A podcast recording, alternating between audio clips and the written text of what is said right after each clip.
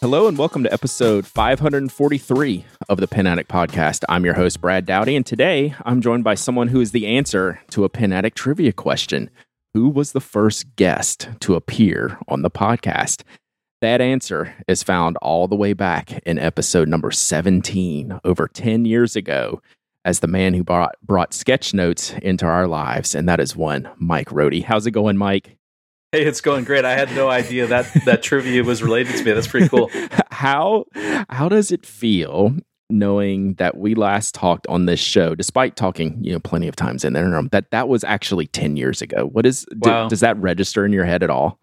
It kind of does because I've been forced to deal with it since the Sketchnote Handbook is ten years old yep. uh, as of November thirtieth. So I've been thinking about all these, like, man, 10 years ago that's what, was going on so it it, it sort of su- surprises me and at the same time is no surprise at all yeah so to prepare for this i actually went back and listened to that episode which I, am not going to recommend the listeners do because I sounded terrible. you were awesome. Like if y'all just want to listen to Mike's side, Mike was great. Um, and uh, I sounded terrible. So, but I, I, did so I did some prep for that uh, by listening to that. Um, mm-hmm and you know we're obviously going to talk about lots of things that have you know transpired in the last decade of of working on sketch notes working your regular job you know writing books and and all this other stuff that has that has changed back then. So we're going to dig into all that. But before we do we have probably gained one or two listeners since episode 17 probably in the last decade so some people actually might not be familiar with sketch notes, and that's most what I have when I uh, discuss with you today. And we'll talk about plenty of other things as well. Mm-hmm. But um, you know, you mentioned you know the 10th anniversary of the Sketchnote handbooks coming up. But for those uninitiated, can you give us a little bit uh, uh just what is sketchnotes or what is sketchnoting? Yeah, that's a great question. A great uh, entry for those who've heard the term or maybe they've seen stuff on Instagram and they're not really sure like what exactly that means. It is it's a visual note-taking approach and a mindset in a lot of ways where um, you take the writing that you're doing now, you sort of reduce it to the key concepts, and then you have the freedom to add drawings, or if you like to do lettering or little icons, you can add color. So it's a way to be a little bit more creative with your note taking and the reason why I think it's valuable to jump right into that is when you're using the visual aspects of your mind, I think it actually helps you remember better. It helps for recall. It helps you to map it out in more parts of your brain than simply the verbal part of your brain. So there's huge advantages that I've heard and I've experienced um, where it, it's got huge benefits. So basically, it's writing a bit less, being more focused on big ideas, and then using visuals, lettering, icons, drawings to help capture your thinking in that moment. Yeah, and listening back to the original podcast, just kind of seeing how that discussion went. We talked about, you know, how people should sketch sketch note. We'll have tips and tricks on on all that before, but the key takeaway I had listening back to that interview is that you're doing this for yourself, right? You're not mm-hmm. going in there to create something necessarily to to give to someone, even though you know that's that may be a, a secondary aspect. But the real reason that one might choose to sketch note is to help you learn the information better, retain the information better. Think of it as like something personal for you as opposed to doing it for someone else, right? Right. I think that's a really great point to bring out uh, for a couple of reasons. One, if someone is considering this or thinking about maybe trying it, it reduces the pressure because you don't have to show anybody your work. It's just for you. And if it helps you, I always say, if you're doing sketchnoting, does it help you remember? Does it help you stay engaged? Does it help you feel like you're having fun? You know, engaging with the content, whatever that might be, then it's a win, right? Like if it doesn't look great or it's imperfect or you have too much space over there or that you spelled that wrong like who cares right? Because it's a resource for you first and then for others. And that's sort of the way i've always approached it. And if you've heard of a term called graphic recording let's say which is kind of a professional version of sketchnoting in a general sense typically it's large scale but it can be done digitally. Um, those people are highly trained individuals. They're trying to be as neutral as possible it's intended for a large audience to review and see later. So their whole reason for doing it is different than an individual sketchnoting. Mm. right? So there's, but that's not to say though that there are sketchnoters who are paid and paid pretty well for doing this work because it's not easy at that at that level or for that purpose because again you're trying to think like what would a reader want to see you sort of have to put yourself into um, a reader's uh, shoes which might be you or might not be you right? So it's a little bit different uh, requirement or approach than just doing it personally for yourself. So i would recommend if you're thinking about trying it out to definitely take this mindset that you're you're doing experiments uh, you're doing it for yourself. If it's imperfect it's okay. That there's a really simple way to draw if you want to add drawings and that the pressure should be low. It's not you're not producing some amazing art piece, you're just augmenting your way of thinking by using visuals which your brain is and your body is designed to handle and do. Yeah, yeah, that's great. So how how long have you been personally sketchnoting before, you know, the the bigger the big capital sketchnoting uh happened? I know you've been doing this for a very very long time. Yeah, that's a that's another good question. Um, I would say I intentionally started sketchnoting in early two, 2007. That's when mm-hmm. I really I went out and I did an experiment where I took a small notebook and a pen, a gel pen, to a design conference. I'm a designer by mm-hmm. trade, um, and intentionally went out to see could I record information at this all day workshop that I could then refer to later, with the intention of doing sketch notes, what I called sketch notes. But the funny thing was, is um, as I started digging digging through things in my archive of stuff from being a design student, I started looking back, and I could see in definitely in college I was doing sketchnoting. I didn't have a name for it. Sure. Um, and even if I, I suspect if I look back further in time, you know, I was doing the same stuff even in high school and grade school. I I remember I used to make my own newspapers. I made my own comic books. Like there was so much making going on, and I'm sure that this blend of simple ideas, drawing, and visualization blended together existed, but I didn't really have a name for it. So, interestingly enough, when I talk to people, there's typically one of two responses. One is, Oh, I've been doing this like my whole life, but I never knew what to call it. Thank you for giving it a name. Or the second option is, I have never thought about doing this and never seen it before. This is really cool. Thank you for providing a name and giving me permission to do it. Right. So, there are a lot of people who were doing this work or doing something like it and either they might have been scolded by a teacher or they just were doing it and didn't have there was no name for it so sometimes you know the the joy of like naming something is that you give uh, definition and shape to it so it can then grow right if it's sort of nebulous it's hard to like go in a go forward and and grow it and go in a different direction so i'm really honored that i was lucky enough to have come up with the name for it. And then it, not only that, but then it really took off in the community with people using that word and then driving it further than I could have ever imagined.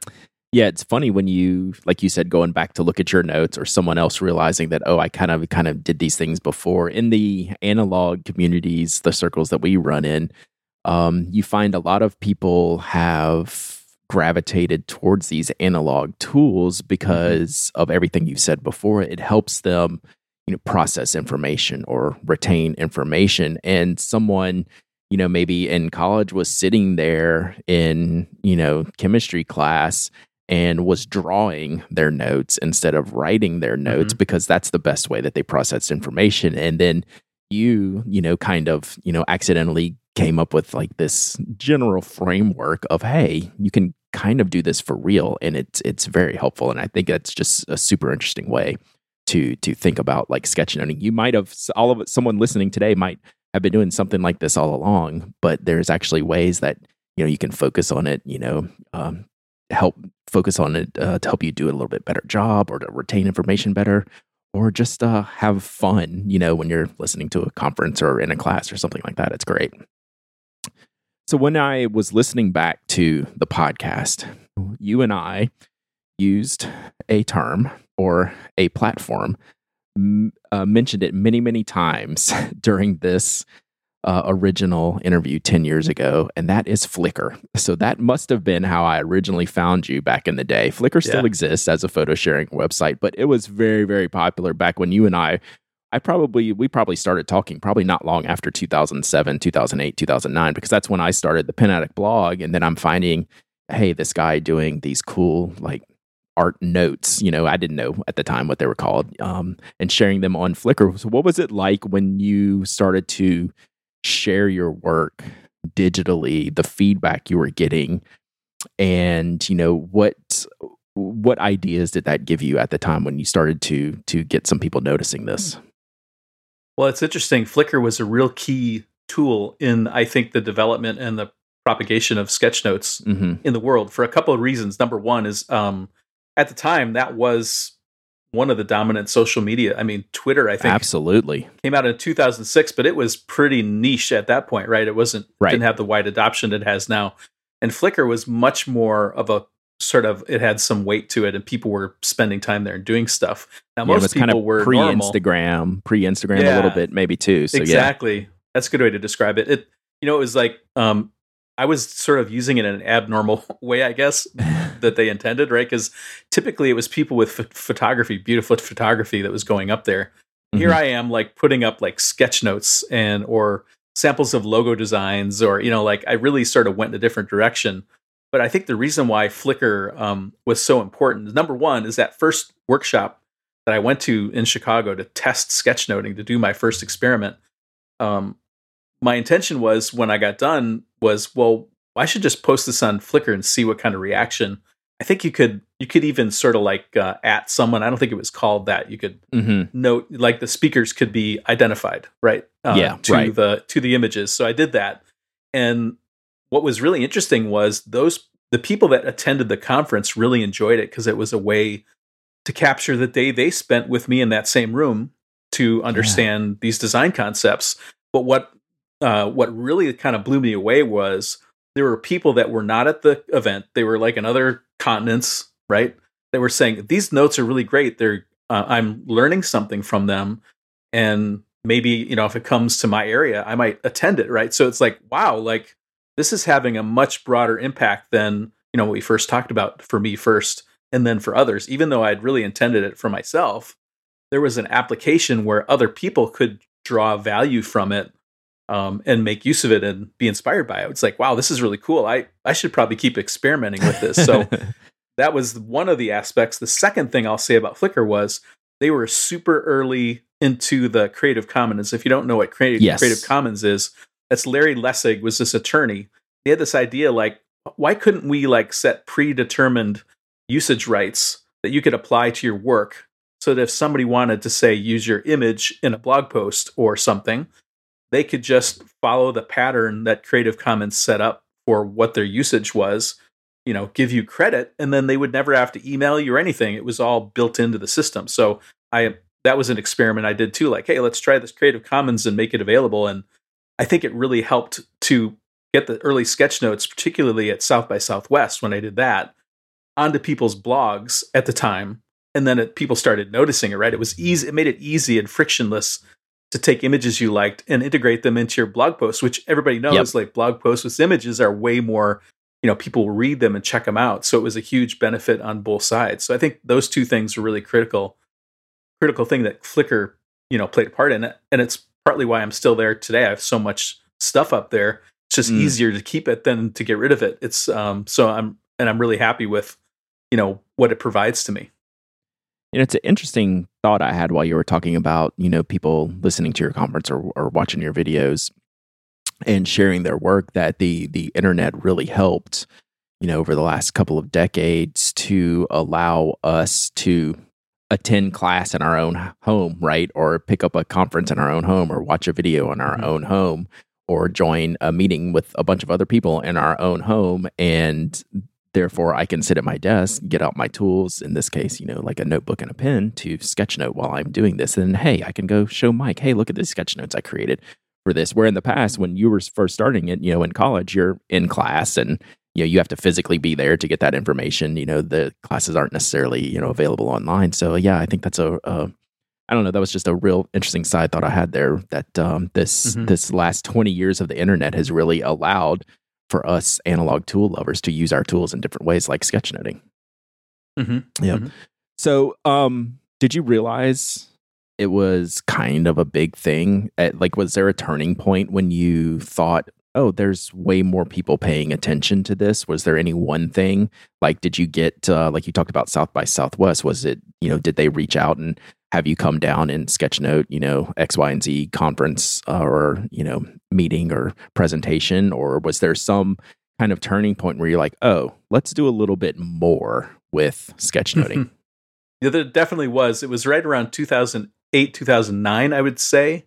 Um, so I so the first test that I did was early 2007, and I experimented kind of locally with events. I did one for um, the people over at 37 Signals, did a, a, conference, and that they put it on their blog, and that made it really attractive for a, a new audience, which were mostly developers or mm-hmm. designers, mm-hmm. um, and then kept on working it. And then early in 2008, I decided, okay, I didn't need to really test this thing out. I need to go to South by Southwest Interactive, spend a week and like see can I survive a week? Like, would my hand or my brain fry out first? And as it turned out, my brain fry, fried out first uh, because there was just so much good information. Um, mm-hmm. And so I did that experimentation and posted it.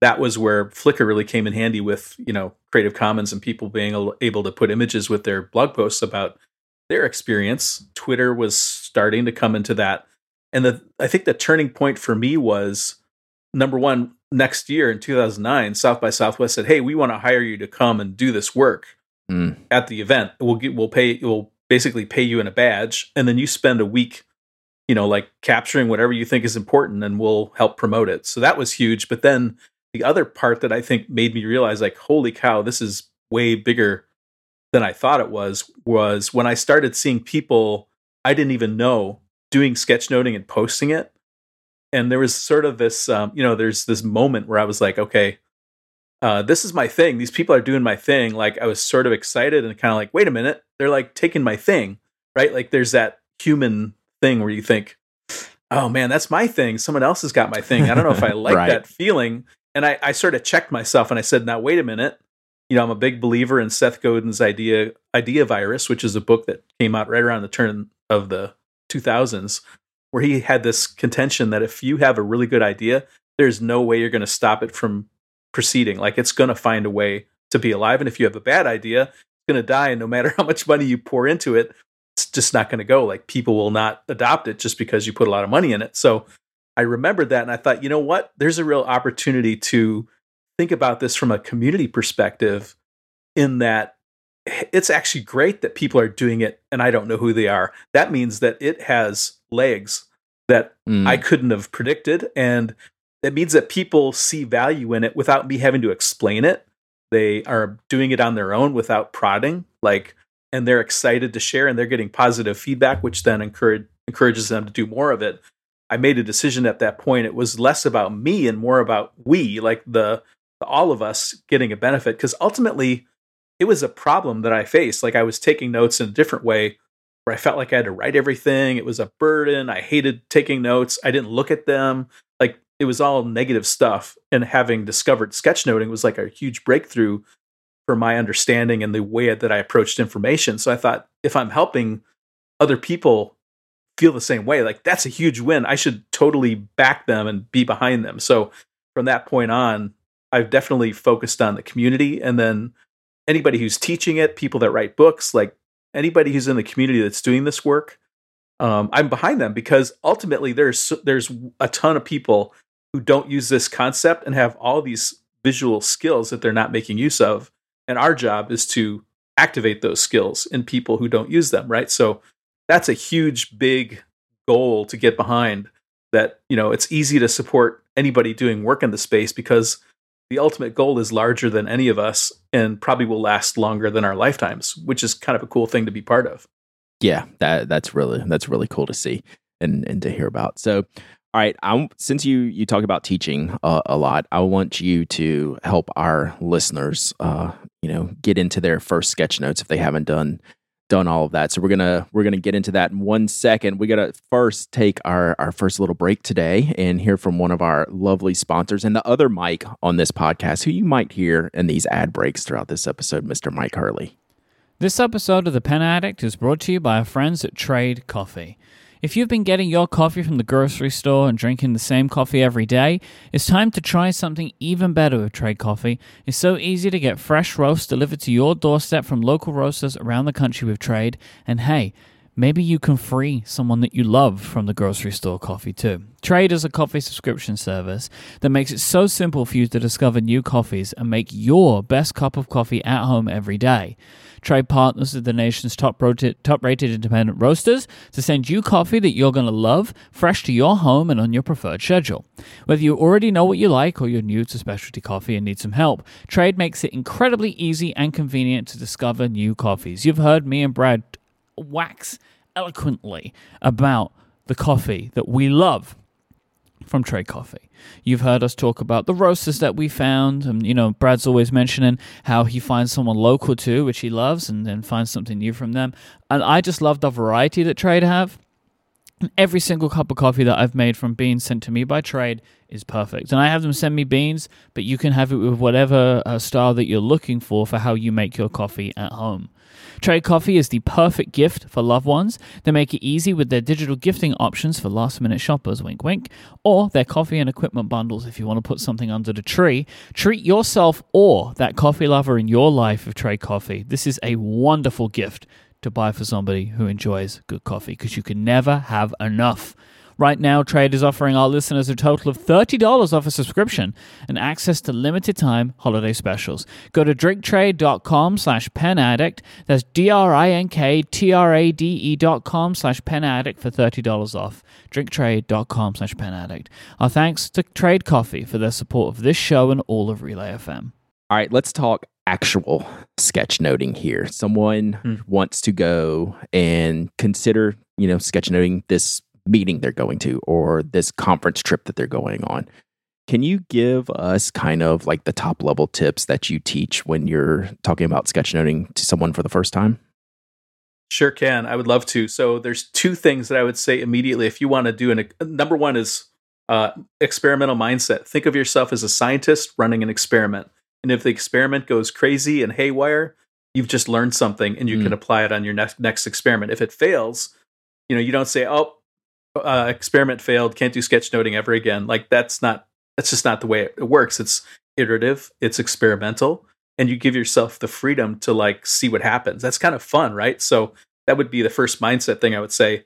The second thing I would say is focus on really simple drawing. And I've got a free video on YouTube, and I'll give you the show note link to it that you Yep, can We'll watch. all it's like links in the show notes for everyone to go grab.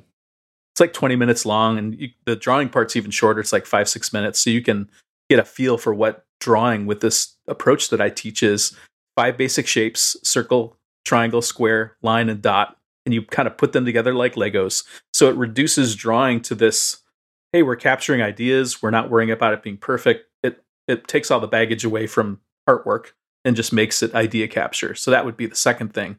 I guess that there'd be a third thing, and I would say if you're new to it, don't feel like you have to go draw everything and it's got to be beautiful and perfect, and you know comparative to someone who's been doing it like me for years and years. Like that's not a fair way to put yourself in a position. It would be better to simply do this. And I say, if you're taking notes, let's say analog notes now, this is a pen addict podcast, right? So you've got a Yeah, notebook, your favorite pen, and you just write notes. So what I would say is the very first step is on your page um, to just designate a column on the right side, and that's for drawing. So on the left side, you continue to write your notes. You can do bullet points or whatever you do, right? And you write that information in, and then you've got a column on the right. And when something comes to your mind, because you're going to go into it with an experimental mindset, when something comes in your mind and says, "Oh, that that image is in, in my mind," or I see something on the PowerPoint up in on the screen, or I observe something in my environment, that then you have the freedom now to draw some little tidbit really quickly using those five basic elements in that column. And then when you fill up the column, you're done. And then, you know, if you want to flip to the next page, you can do so. But basically, it's sort of this really simple toe in the water way to experiment where you just have this dedicated column for drawings. And the cool thing is, you can do them while you're taking notes if it occurs to you. Or if you get done with the notes, and let's say you've only filled half that right hand column, which is maybe, I'd say maybe a quarter of the page on the right side, let's say you've got empty space at the bottom, you could just reflect on your notes, go back and read through your notes, reflect on them, and then oh, that that's an interesting idea, then fill it in and just fill up the space with images. So that would be a really great way to enter into sketchnoting and sort of do that for a while. And then the the goal would be is to slowly integrate the images into your text so they sort of work together. But that can be a longer term experiment, right? You start first with this designated space. And then as you get comfortable with that, you say, okay, I feel pretty comfortable. This is working for me.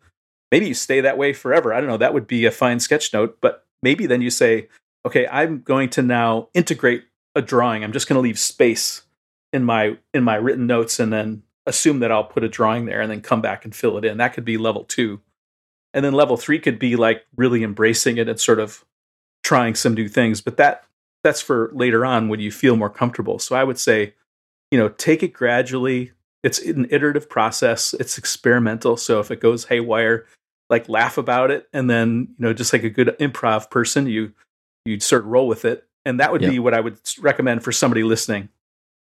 Yeah, I think the ex- experimentation aspect is, key, right? You just want to start, kind of figure out what's what works for you, and, and, like one of the recurring themes I always talk about when we talk about planning or journaling is the I call it the hashtag Bujo uh, look, right? People get intimidated by the Instagram bullet journaling spreads, which I just call the hashtag right. Bujo, and that that is not what this is about at all, right? You need mm-hmm. to open up the planner, you know, write down the dates or the things you need to do today. And that's as good as it needs to look, right? You're not mm-hmm. creating mm-hmm. a hashtag yep. Bujo spread, right? So don't be intimidated by the end result of the professionals who've been doing this for a decade, right? You have to get started, like Mike's saying, you know, write down your notes on the left side, draw yourself, you know, a column on the right side to maybe start adding in some little diagrams and notes. And then those things start working more and more towards each other. And then you get there and right. have have fun doing it. And uh, yeah i think that's great. So um one of the things that i overthink and i it's probably a question you get a lot because you know i would be sitting here thinking okay well i'm going to sketch note this this web uh, this webinar that i'm going to go watch um, you know about blogging or whatever and how can I pay attention to what this person is saying while also taking notes? Oh, and then thinking about doing a little bit of sketchnoting as well to kind of like visualize. Like, is there a way to like get the essence? Is that is that the idea? Is trying to get the essence of whatever you're trying to sketchnote down on the page, as opposed to getting everything? Because I think that can be a little bit inti- intimidating as well yeah, this is definitely a learned skill that takes time to build. So mm-hmm. again, give yourself grace when you begin. I would say the thing I always talk about is listening is much more of the secret weapon of sketchnoting than drawing is. Mm. Like I think sketch in sketchnoting, drawing is actually secondary in my view. Really good listening, active listening, and trying to determine like what. So where is this person going with these ideas? Like they're obviously adding things up and they're stacking these ideas on each other heading for a conclusion of some kind or a huge overall point, right? Like, can I determine what that is and listen? So that would be the first thing is uh, approach it with a listening mindset. Um, one of the challenges you, you might be identifying is this feeling like I have to write everything down. That's kind of mm-hmm. that was the problem I was trying to get away from because what I did is I right. literally tried to write everything down and it was terrible, right? It was bad. So yep. the whole point was how can I like stop stop my hand from moving do a lot more mental processing and understanding the concepts and then start seeing like what is the general idea that this person is talking about can i summarize that in a sentence can i summarize that in a paragraph um, maybe they're you know revealing it a bit at a time so it's sort of adding up but so that would be the first thing. The second thing i would say is going back to remember we talked about maybe you start with a column. I don't believe it's cheating to not draw anything until you're done. So if you are just starting do the writing first and just leave spaces where you think I want to put a drawing in this circle and that square and I have and in this corner. So I have three drawings I'm going to do and I identify where they're going to be and then I write around those spaces. And then when I'm done, this ideas in my head while it's still fresh, I review my notes and think about what they look like and then I draw images into the little spots that I've reserved. So that would be a completely normal sketch note in my view that doesn't it takes away the pressure of feeling like you have to do both things at once And then as you start to get comfortable with that idea, again, you start to bring them together where, like, as you're starting to process and you're focusing on this listening practice, images are going to start coming to you and you're just going to probably put them in. And I would say you can write a lot less and you can draw a lot less. So the goal is to kind of really get this, I don't know, compressed or like, you know, we're not trying to make a pot of coffee. We're trying to make a really good espresso with a crema on top, right? Ah. That's the goal, right? Because Yeah. on the backside of it, think of it this way. The other problem that I had with the old notes was I wrote so much that I didn't want to go look at them because there was so much junk in there. Like, I don't want to go through it all again and trying to find out what's valuable. Like, I pushed all that analysis into the moment so that I could capture the good stuff and sort of capture it down in my perspective so that I wouldn't have to do that later work, right?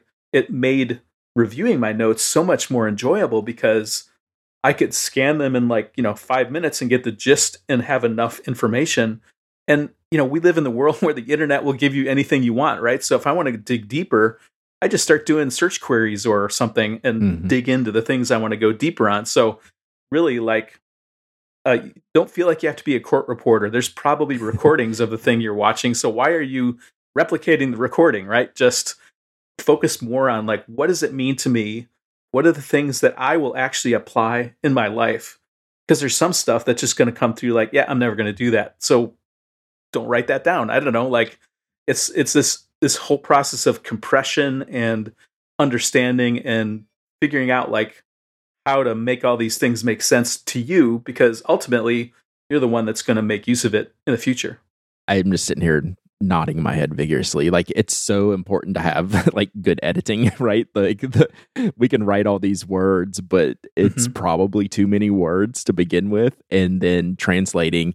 You know, can I mentally edit this live, like while I'm doing these notes, or in in steps? You know, taking these notes first and then drawing later. You know, as like this editing down to like the the core process. Like I really, Yeah. I really like that idea a lot. Um, any any other challenges your students have, or just hangups, or getting started, or any any last tips on on getting started? Do you want to you want to talk about? Yeah, I'd say, you know, drawing is always the big hang up. Yeah. People come to me and say, I can't draw, so I can't sketch. I'm like, sure you can. And Mhm. here's a different way to do that drawing. The link that we mentioned before will show Mhm. that. Um, so that is a huge one. And I, what I find is like, so that this is really funny that um, people that are designers like me often have a harder time than non-artists doing sketchnoting because non-artists don't have anything to unlearn. They don't have perfection of drawing to like unlearn where designers or people who have skills like they actually get hung up like spending too much time drawing and then like all the points pass them by Hmm. right? Someone who doesn't have the drawing skills actually comes at it almost from an inverse perspective where they're really focused on listening and then their drawings are simple and they're happy with that and it helps them to really capture the information. So i would say yeah don't let drawing hang you up.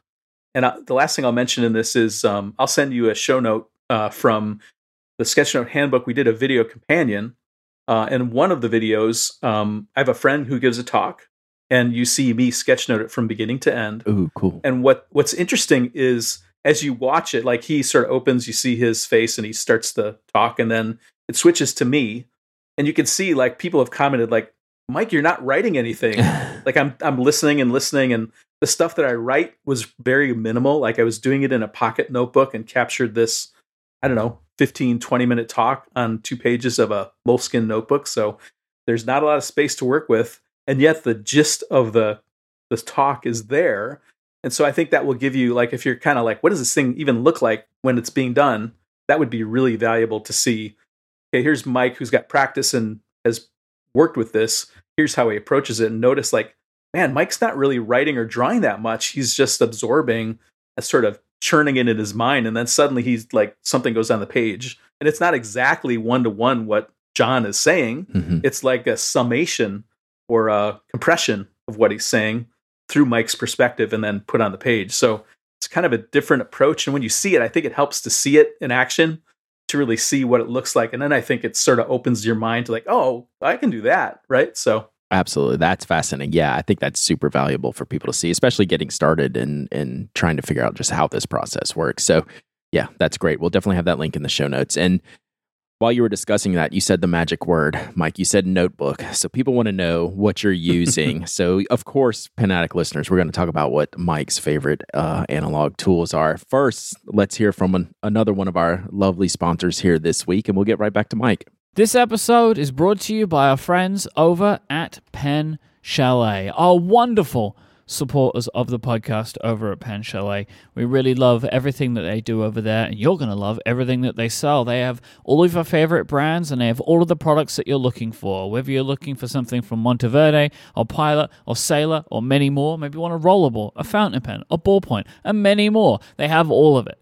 Always go to Pen Chalet first because they're going to have what you want. They do free shipping on orders over $75 in the US. They have great rates internationally. They have low prices on high quality pens. They have sales twice a month. They have 100% satisfaction guarantee. They do everything. They even do accessories. You know, maybe looking for some stocking stuffers still, carrying cases, pen holders, inks, converters, refills, and so much more. But you should always go to penchalet.com and click the podcast link at the top of the website, enter the password Pen Addict, and you will see some special offers as well as getting the code that you need to save 10% on anything at any time. Now, there's a really cool exclusive here for Pen listeners this week. The private reserve inks. This is something that we've spoken about a bunch on the show. There is a huge selection of private reserve inks for wonderful prices. What else have we got? See, I'm doing it this week, right? I'm, I'm doing what Brad usually does. We have some Lamy AL-Stars up there. Oh, wow, that is an incredible price on a Visconti Homo sapien. Maybe you're looking for the Pen Chalet Lucky Cat Pen Rest. Beautiful little thing. Go over and check it out yourself right now at penchalet.com. P-E-N-C-H-A-L-E-T dot com. Click the podcast link at the top of the website and enter the password Pen Addict for this week's special offer. Our thanks to Pen Chalet for their continued support of this show and Relay FM. All right, listeners, you know I'm going to tell you that the tools don't matter, and Mike is going to tell you that the tools don't matter. But you're not listening to a show called The Pen Addict and think that we're not going to say the tools. At least they're fun, right? They're at least fun. We enjoy them. What tools do we use? Right, Mike? Like anyone can grab a ballpoint or a pencil and a napkin or, you know, anything they have laying around to sketch note. We get it. Like that's that's fine. but this is the pen addict. So us pen addicts want to know what kind of tools are you using these days? I know you started when I was listening back to the podcast, we talked about this and uh, like the original, some of the original like first sketch notes when you were traveling, the Moleskine Pocket sketchbook, uh, sketchbook, mm-hmm. and then like the Pilot G2 0.7 millimeter in black. So mm-hmm. um, that was well over a decade ago. How have those tools held up? Have you switched? Have you found other things? So what's going on now? Well, I definitely could run with those tools if I needed to because they're they're still good quality tools. I've sort of migrated to a slightly larger A5 page size as my mm-hmm. standard, mm-hmm. just because it gave me a little more freedom, and I started to just feel like that was the natural direction that I was going in. So, one of the books that I really like is uh, the Leuchtturm, uh, 1917, yeah. and I really love the new 120 GSM books. The Get, I think you get fewer pages, but the quality of the paper is really great. Yeah, those are super nice. Just I think within the past few years mm-hmm. they've started doing that. That's great. Yeah, that's pretty recent uh, development, and I still I still really like the regular non whatever they're 80 GSM or something for my bullet journal. I actually use those. Mm-hmm. I don't mind the show through; like it doesn't bug me. Right. And um, so that's. But the 120s, if I'm doing a sketch note, I would do that. Of course, I have to be a little biased. Uh, yeah. My fr- my friend. Uh, uh, Michael uh, and I created this thing called the Sketchnote Idea Book, mm. which I think you've got some shows where you talk about it. Yep, we're definitely gonna let's go. Let's go ahead and let's go ahead and cover that now. So let's let's talk okay. about the Idea Book. So I had I had been using Moleskines for a while, and I liked them. Um, I'd even used some sketchbooks from Leuchtturm and some other ones, but I always felt like there was like some one little thing missing, or I wish I had this thing, or I wish it would be like that and I ran into uh, to Michael, um, my my partner on the project, uh, over at Airship Notebooks, and he said, "Hey, you know, if you can't find the book you want, we can just make one." It's like, really? like, yeah, let's uh, let's just let's start working on it. So we spent, I think, about a year in the Skunk Works, where Mike would send me samples of his books, and I would like hammer them and you do got do sketch notes in them. Okay, I don't like this. I want thicker paper. I want. I love the cover.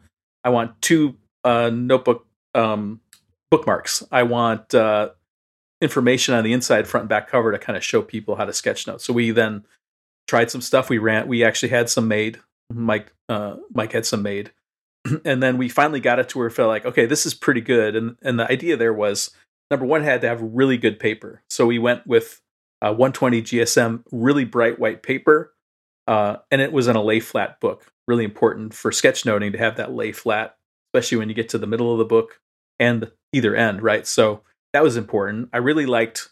Mike had found this. Um, I don't know. We call it, it was a PLM. I guess it's this vinyl material, but it felt sort of leather like or Yeah. rubbery or something. And I just really like the feeling of it. It's tough, uh, but I wanted a different color. So we picked gray as our color. And then um, with the handbook and the workbook, the colors there were like a, kind of a teal and orange, almost like Miami Dolphin colors have Mhm. been sort of part of that. So we integrated those in and then designed inside front and back plates that uh, introduced the book, gave some basic concepts and and layouts and other information. So someone was beginning sketchnoting, they could take this book. It would have all the references they need. Had a little thing in the back we added for creating icons, and then just tons of great white paper that uh, really works good for sketchnoting. And as it turns out, uh, apparently the paper was really well loved by um, fountain pen fanatics Yep.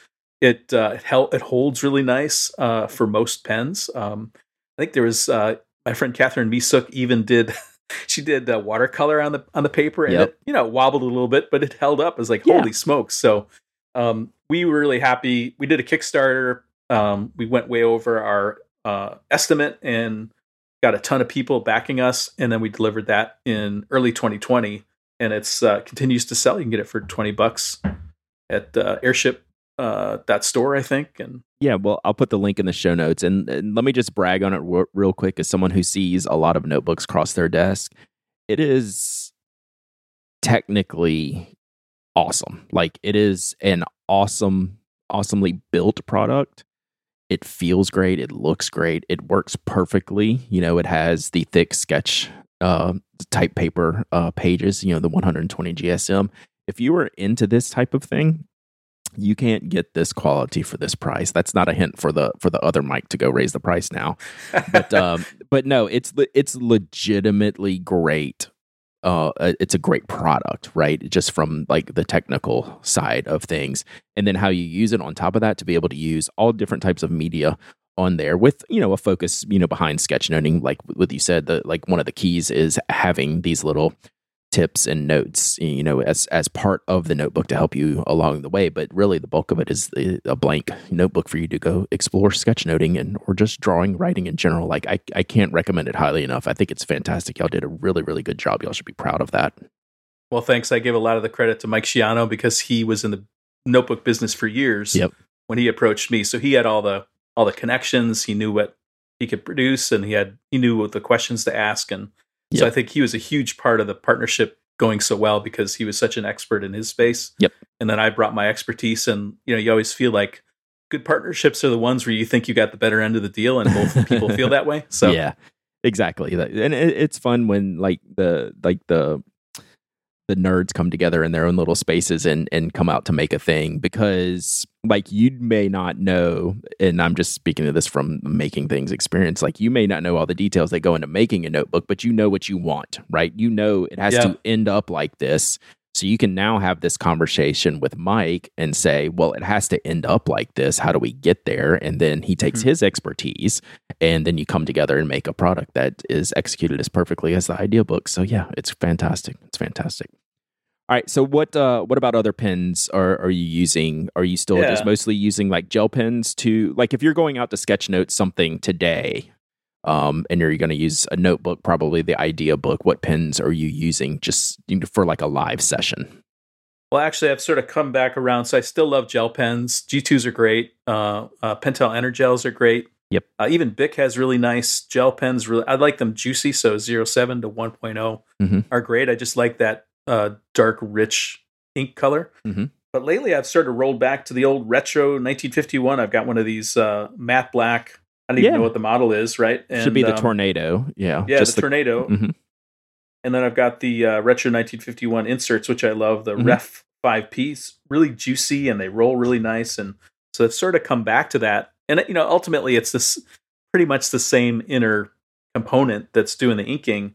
But I just like that heavy brass feeling of that pen, right? It just feels good in my hand. And then I have a a companion, which is the Retro 51 uh, 1951 Tornado pencil, Oh, nice. which has a thicker um, lead size. I think it's 1.4 or Yep. 1.0, something like that, and a soft, you know, mechanical pencil lead for when I do if I'm in a sketch or anything like that. I just like that really loose. You know, I want it to like slide almost like butter across the page. So Right. that would be the pencil I would use. Um, I also have been in the last couple of years involved with a company called Neuland in Germany. It's a small family business who focuses completely on markers and tools for mainly graphic recorders, but also sketchnoters. And they have this amazing um, set of pens uh, called the uh, the Outliner. So the Outliner is really fascinating. It's a um, a felt tip pen, and the pigment in it is permanent, but it is not alcohol based. It's water based. Hmm. So you can lay really heavy black on even like um uh like a Leuchtturm 80 GSM page, and it'll not bleed through to the back. It might show through, but it's uh, it's really beautiful. It doesn't have any scent to it, so you you know you don't have the sharpie problem, right. and it just has such beautiful pigment, and it goes all the way down to uh, pretty small bullet point nibs, almost like a sharpie, and they have big ones too. So the cool thing about it is because it's waterproof. Like I can lay like when I do a sketch note, I can lay down this black and then come right afterwards once it's dry, which doesn't take long, and then drop color on top of it and it won't blend together. So that's huge when you're trying to work fast. So Neuland.com um, in Germany, they have blacks and colors in all kinds of different shapes and sizes. Uh, the sketch line is the one that I use. It's smaller scale. So bullet nibs, brush nibs, and flex nibs are really great from them.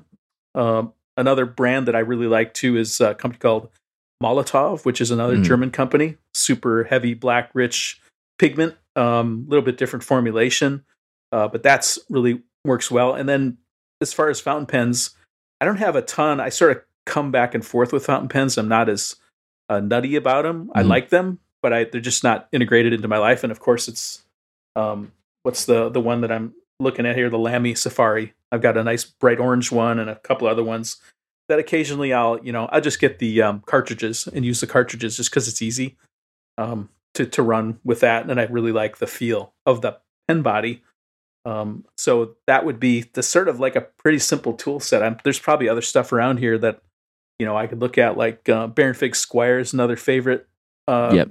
That uses the that same uh, that same refill as the Retro 51. Yep. So that same Yep. refill is great. That's one of my favorite refills. It's the Schmidt P8127 is the Yes. is the refill that they build around. They they have their own like SKUs like Retro 51 like the they you know market their name or or things like Yeah. that, but it's a great rich black refill and it's it's it's kind of wide and wet and rich black but it Mhm. does it dries fast enough and kind of like the gel markers and you were saying this 10 years ago that you prefer these wider tips because like Yeah. if you're drawing it allows you to like color in quicker right like you're gonna have a hard Right. time if you're if i'm me picking up one of my 0.38 millimeter pens and and doing these sketch notes and then I, it's it's a little bit slower with the micro fine lines and Right. takes a little bit longer to fill things in or to shade something if you are doing drawing even after the fact right it's just faster and quicker to to have these bold smooth dark lines and it also helps Mhm. like if you have to transfer um those images into something else you have like a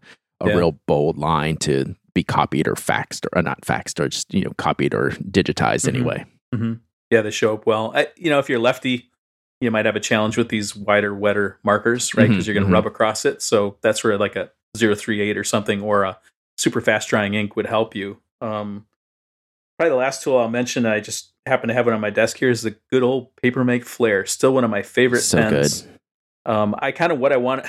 my dream is to have Neuland take their pigment and fill it inside Papermate Flare pens because the ink in those is not waterproof, but I still love the I like the new tips because they're really sharp, and I Yeah. also like the mushy ones. Like I, I would almost use those as two different pens in a way.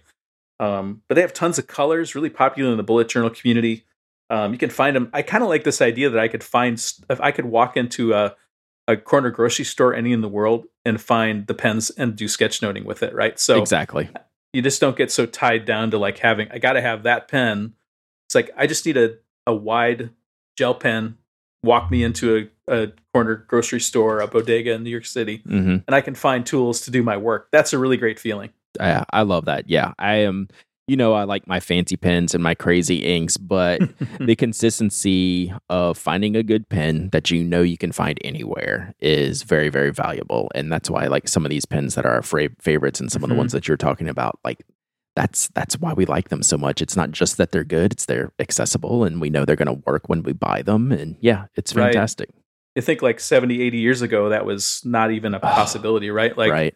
you couldn't do that stuff. You had it just was a different world for writing. I mean, in some ways, maybe better, but like for the immediacy, like we just forget what great technology Yeah. just good old ballpoint pens are, right? big time. I'm a huge proponent of of the basic pens, despite my uh my fancy fountain pens. So, all right, we got a few more things I would want to cover, i i including most importantly the Sketchnote Handbook, which we've just kind of glossed over a little bit. Um, but uh, that is the core core reason why I wanted to get you on today. But let's hear from our last sponsor on this week's episode, and we'll dig into the Sketchnote Handbook.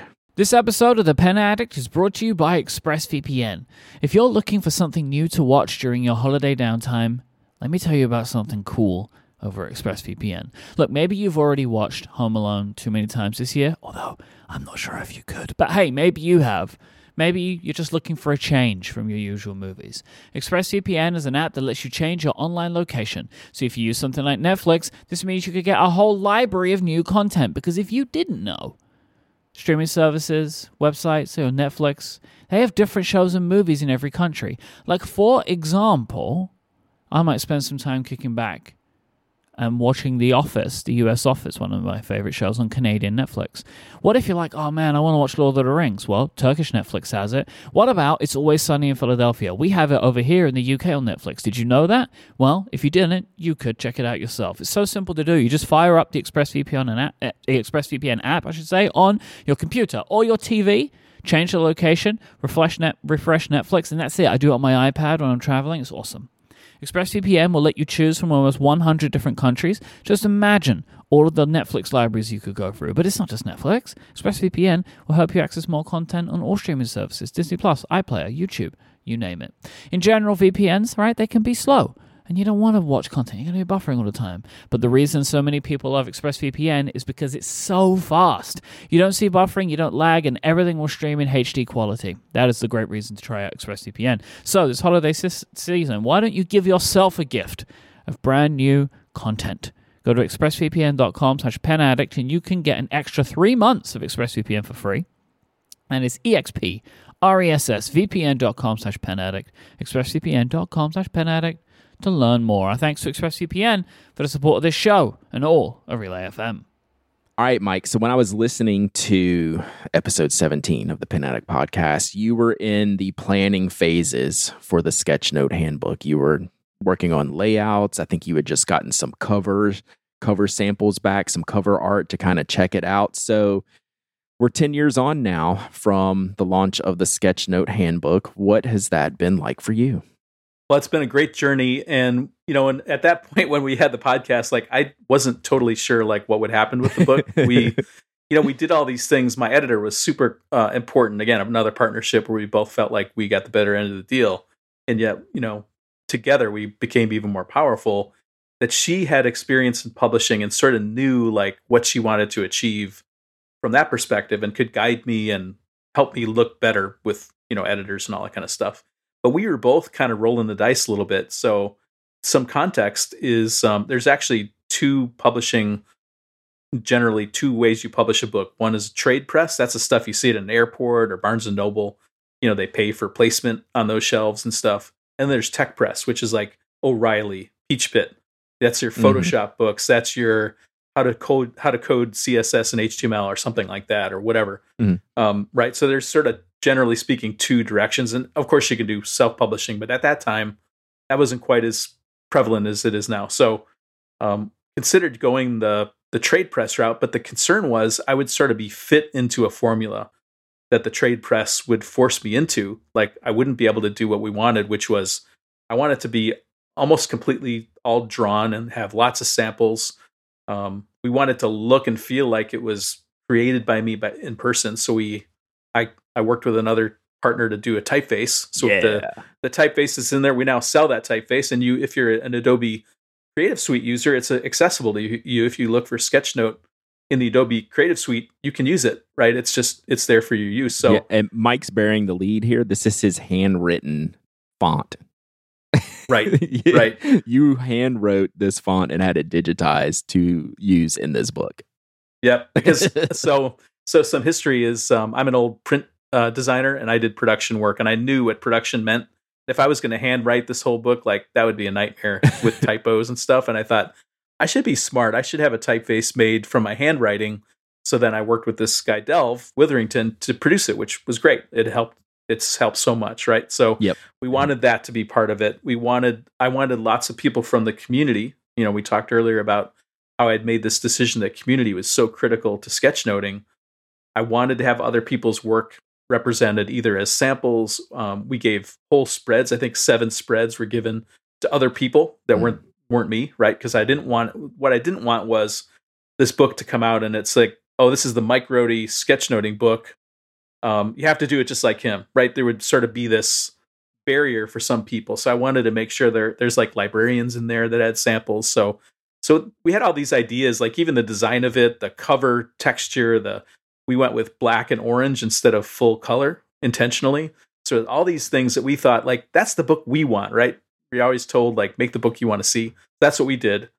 But it was unknown. Like I don't know. I mean, there's a bunch of UX designers who do sketchnoting. Will probably sell two three hundred maybe. we didn't know. Like you know, we just kind of rolling the dice a little bit. And as it turned out, I think a lot of it was luck. Like coming out at the time we did was the right time, and people were kind of doing it. The community was starting, and so um, it it sort of hit, and people started buying it. Right. We did a lot of guerrilla marketing too. Lots of samples sent out. I was in a lot of podcasts like yours. Mm-hmm. Um, I sort of told the story of making the book as I made it on my blog at the time. So that was kind of a unique perspective. And so you know, it was sort of a guess in a lot of ways. It's a little bit like a startup, right? You sort of put all the pieces in you think will work and hope people will spend the money and buy your thing. And it just turned out that it it did work. Um, then went on to be translated into a bunch of languages. I always have to say them out because I can't remember the number. I think it's seven or eight. So German, French, wow. Russian, Ukrainian, Chinese, Vietnamese. Um, probably some I'm missing uh, in there uh, wow. as well. So um, it's not an easy book to translate either because you need a designer to kind of like convert some of the stuff to to fit your culture, right? So it's not mm-hmm. an easy lift for someone to to do it. So having you know seven or eight translations is pretty cool. So um, it's been really fun to see, and it continues to sell because I think the last thing I'll say about it is part of our intentions, in addition to like all the features of it, was we want this to be the principles of sketchnoting that are evergreen. They don't change. Whether you use an iPad or use a piece of paper, it doesn't matter. The principles will remain the same. This is how we approach it. Here's a bunch of different ways to do it and a lot of practical step-by-step ways to get you into this into this thing.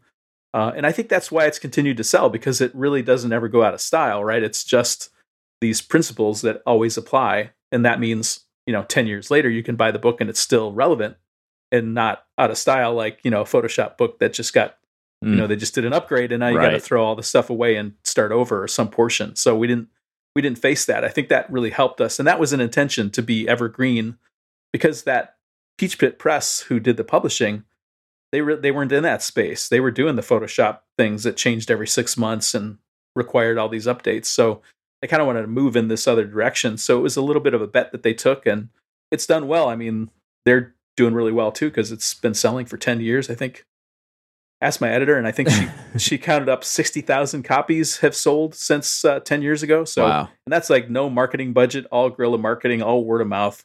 So that's i felt really good about that. Yeah and and you should like you should be super proud of that because like you were kind of saying making an evergreen green product like it's literally just as popular if not more so than when you created it back then and it's still the same content and the same content is going to be consistent in learning how to do this and you know it's it's it's fun to see a product like this just kind of go on and, and live this life and continue it. It's like it hasn't like gone away. Like you were saying, like the Photoshop thing, you know, went away in six months and now it's this different version.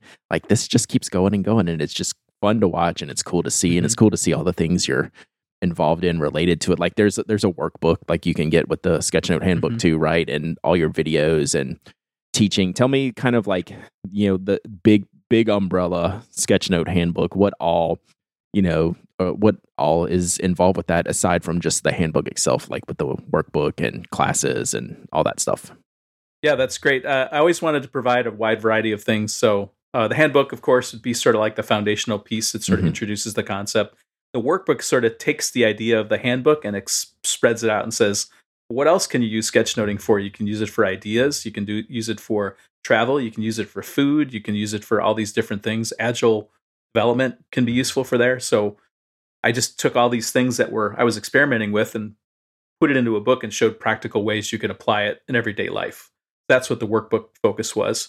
Uh, then, of course, the idea book, which we talked about, is you know the the medium or the canvas on which you can do sketchnoting. That's ideal for sketchnoting for a lot of reasons. And then there's of course the free stuff I'm doing on YouTube, which is uh, the 20 minute introductory you can find there.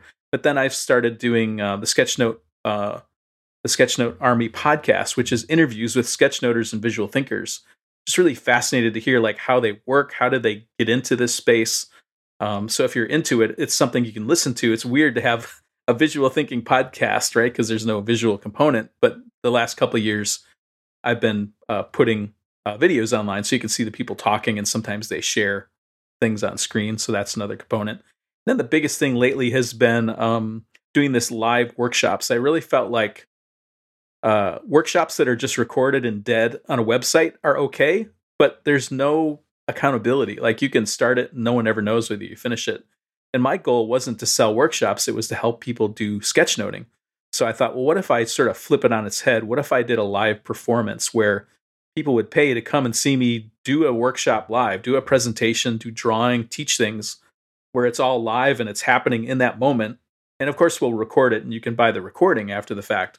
So I've done a couple of those, one on lettering and most recently on layout, which, you know, it's it's kind of fun to like I feel like maybe things could go sideways and go wrong and how would I adapt to it? So that improv sort of approach. Um, and those have been really fun for me. People who attend them really like them.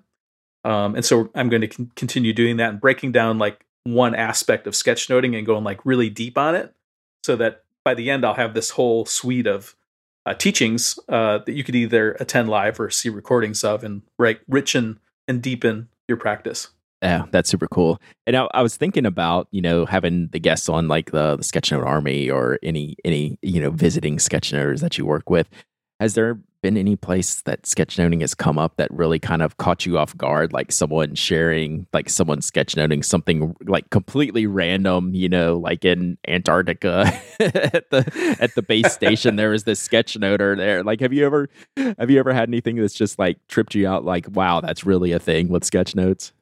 Well, I have a, a good friend now, Rob DeMio is a friend of mine. He's a physicist and he really applied sketch notes in the physicist the space. I don't know how you say this. Yeah. Physicist space, right? Where physicists live and work. And he's he really got into it and he has been really doing great work practicing like taking these complex um topics and using visuals to communicate them. Um, so the installation where he works called NIST, he worked with someone to do a sketchnoted introductory video to explain what they do and all that kind of stuff. He regularly sketchnotes concepts uh, from visiting uh, scientists who come to his installation to speak. He's got like the smartest people in the entire world, and he can Mm. go go and see them. Right, so he because he's got a science background, he can prepare and produce really excellent sketch notes that for other physicists and scientists are valuable because it sort of breaks down the thinking into clear structures. So that that's that was one where like, man, when I started out, I would have never imagined that physicists were using sketchnoting to communicate ideas, but it's it's kind of like that community seems like it's really adopted it in some regards. So that's that was really cool and probably the weirdest experience I had was I was invited to go to Prague in relation to the release of the language translation hmm and the the the handler, I guess the person who helped me and my wife go there said, "Hey, you want to be on TV?" And I was like, "Uh, I guess so." so um, we got up super early in the morning in Prague, and we dro- drove to the outskirts of Prague to this TV station, and I was on like the Prague uh, Czech Republic morning show, talking about sketch notes and showing some samples and uh, it was really bizarre, like the most bizarre experience, and but amazing and fun at the same time. And my wife was right there watching me. It was pretty great. That's awesome. I love that so much. Yeah, I remember seeing you sharing those pictures. That was that was that was hilarious. So really really cool. So um anything anything new or different coming up in in, in sketchnote world that you want to you want to share you got everything covered well we um uh, January 11th is sort of we've decided that's World Sketchnote Day, so we just nice. celebrate sketchnoting and post it up. We uh, someone picked January 11th because it looked like three pencils standing up one one one. So that was that was about the level of uh, thinking. It was just sort of fun. That's my you know, that's my level fun. of thinking.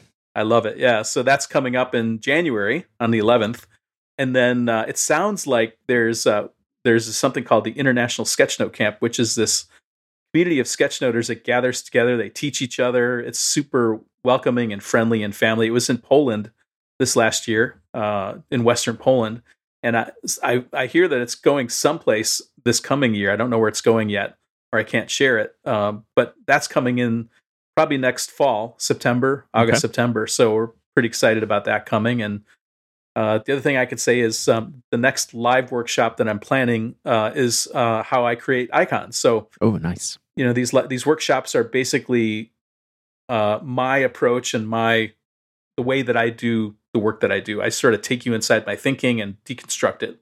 So I'm going to deconstruct like how do I do icons? Where do I do my research? How do I gather them together? And also talking a little bit about metaphors. That's coming early, sometime early in 2023. I'm just starting the planning for that. So that'll be fun if you want to see what the live workshop looks like. And of course, you can uh, go to my website and buy the uh, the recordings of the past ones if you're into that. So love it, love it.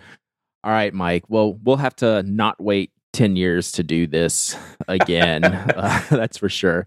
Maybe you'll have to get me out to uh, maybe one day I'll come I'll come watch one of your classes and and do Brad sketchnoting uh during that and that would be that would be fun and uh, there we, we go. We could do that. So Thanks so much. Uh, where can everyone find you online? I'll have a bunch of links in the show notes to find, you know, all Mike's websites, the Sketchnote handbook, the idea book, all the fun stuff we talked about today. Anything else you want to plug? Twitter, Instagram, any of that fun stuff? I would say the two places I would recommend is just rohdesign.com, my site. That's where all the books and all the stuff I'm up to is at. And uh, I hang out mostly on Instagram just because it's visual. So it's, uh, again, Rohdesign there. If you look for me, I'm Rohdesign pretty much everywhere. If I've grabbed someplace so like even like on a Mastodon or yeah. someplace I've got those that handle sort of reserved. So that's yep. a good way to find me. I'm working that path too. All right. Well, we appreciate you, and uh, everyone can find me. I'm uh, at penaddict.com, and you can find all my links to everything there. And uh, I really appreciate you, Mike, spending some time with me today to talk about sketchnoting. We'll talk to you again soon. Thanks.